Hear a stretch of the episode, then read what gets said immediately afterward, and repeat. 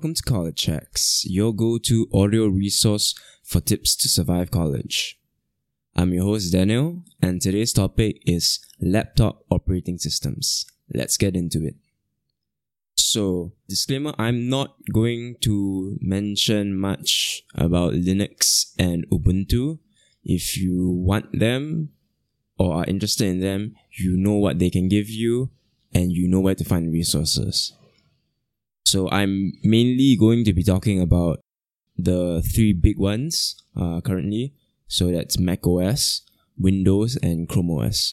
So let's start with Mac OS. Um, aside from the recent conspiracy with High Sierra, Mac OS is generally more stable in terms of less viruses and all that kind of thing although it has been increasing in number over the years.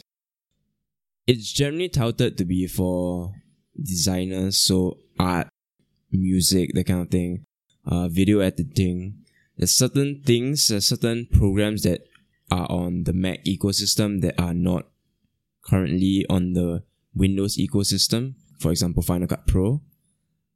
It has personally the best looking user interface and user experience. Windows has been getting better with the whole acrylic thing, but I still don't feel that it trumps what Mac has. There's generally better customer support uh, in the sense that there is only one option. And there's the issue that it is more expensive though, and that it has been slightly overlooked in exchange for iOS, although iOS has its own whole deal of issues. Let's not talk about that. We'll talk about that another time. And yeah, so it has better integration, although Windows is getting better with Microsoft Launcher. For Windows, you have better support for heavy RAM consuming software, for example, math and engineering software like MATLAB, or even uh, rendering software. Generally speaking, Mac books can't really be uh, upgraded. That is an issue for another day. Windows is generally better with productivity in the sense that there are more programs for that. It's also sort of better for working with others because most people still use Windows, even though a lot of people use a Mac. I see Macs everywhere. And there's generally a better selection of software. Okay, maybe better is not the right word. There's a wider selection of software.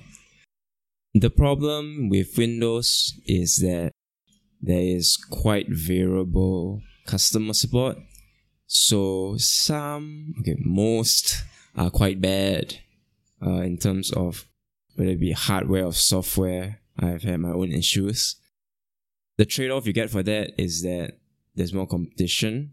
And so, because economics and because competitive pricing, you have cheaper options generally.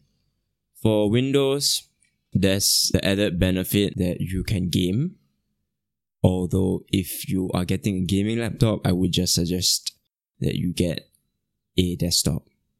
I speak from experience. You do not want to be lugging a 2 point something kg laptop uh, that's, oh, what's 5 6 pounds on your back every day to school.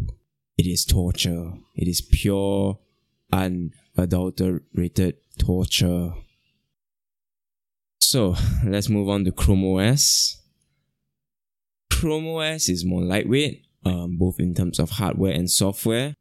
It doesn't have all the stuff that you really need for productivity. It can't run external software. All it runs is Android and Chrome apps.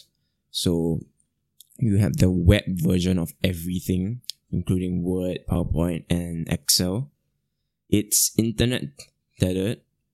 It's a lot cheaper than the other two options. Again, it has variable customer support.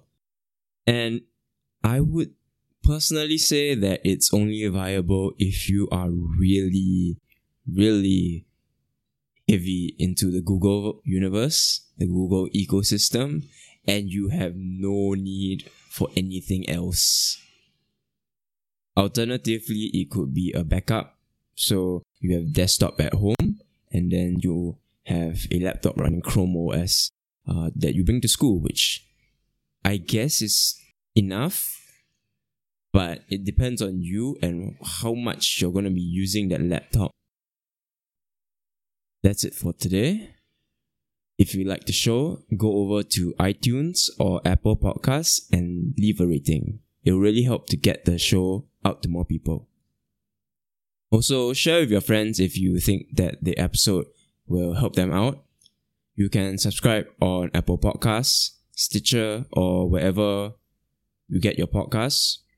And if you want to hit me up, you can find me on Twitter at DXYDen. Thanks for checking in, and till next time, stay brilliant.